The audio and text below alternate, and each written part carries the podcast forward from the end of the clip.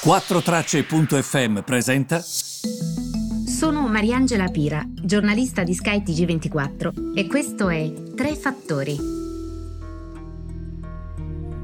Buongiorno a tutti, benvenuti ai Tre Fattori del 23 giugno.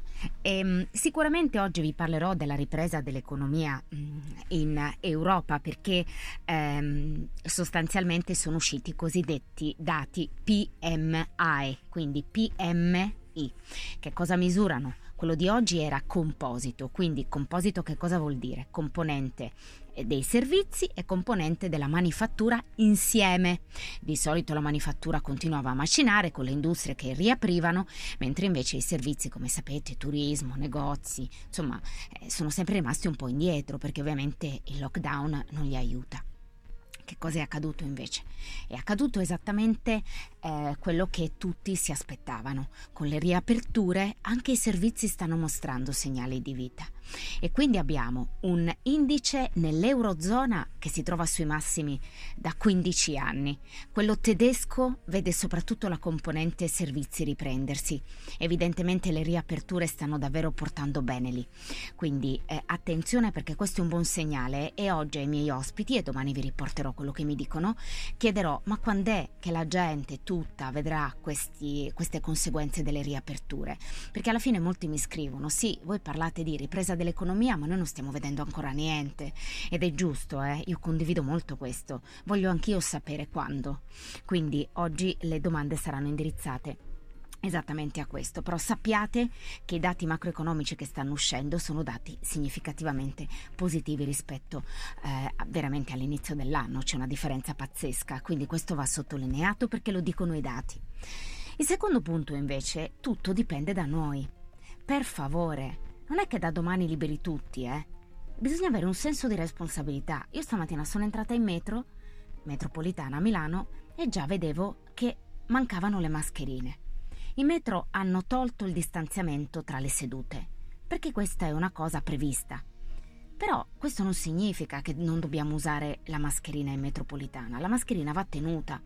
Noi torneremo dove eravamo se non utilizziamo un comportamento responsabile. Non so se avete visto, ma American Airlines, la compagnia aerea americana, ha cancellato centinaia di voli dovuti al fatto che lo staff si è lamentato. Dicono che la situazione a bordo sia fuori controllo. Le linee aeree sostanzialmente, quindi lo staff di hostess e di steward all'interno delle linee aeree, vorrebbero delle regole certe, anche delle penalizzazioni per coloro che comunque non rispettano le regole. Non scherziamo. Non significa liberi tutti quello che sta accadendo, significa che stiamo uscendo da un tunnel. Ma se ci comportiamo senza responsabilità, da che tunnel usciamo? Noi nel tunnel ci ritorniamo. Se tutti fossimo responsabili, tutti andremmo incontro ad un mondo un po' più sereno. Però bisogna avere questa responsabilità, perché altrimenti significa che eh, io ce l'ho, altri tre gatti ce l'hanno, gli altri no, e quindi, e quindi, anche in treno, io prendo spesso il treno per andare a Roma, e, è sempre gente senza mascherina. Ma dai, ma stiamo scherzando? Teniamo comunque queste abitudini, no? Mi raccomando. Terzo fattore di oggi invece è il Bitcoin, perché è sceso sotto i 30.000 dollari. Questo ovviamente fa pensare a molti ad un altro inverno per le, per le criptovalute. Questo per la stretta cinese, perché come sapete la banca centrale cinese ha sostanzialmente detto alle sue banche, mi raccomando, non utilizzate le criptovalute per i servizi perché eh, non sono certe, non sono sicure. E in realtà però non è così, eh, perché molti invece sono ancora come vi dicevo appunto questo porta timore, porta paure che ci possano essere di fatto altri periodi difficili per le criptovalute.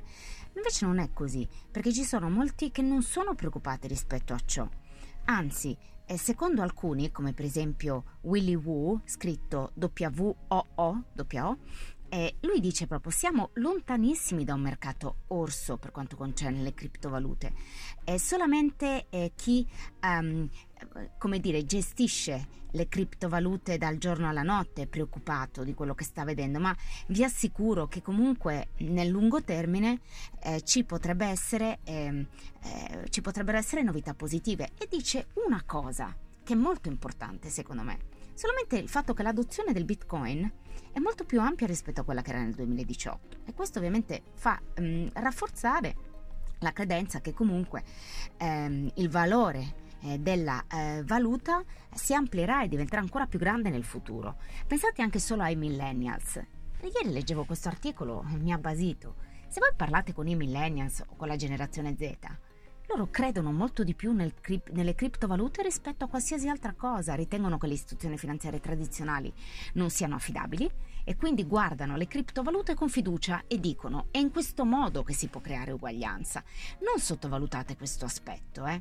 perché il futuro sarà composto da queste persone che eh, sono protagoniste dei movimenti di borsa oggi marginali, ma che magari lo saranno molto di più in futuro, proprio perché, anche per una questione generazionale. E di questo appunto vi volevo dare conto.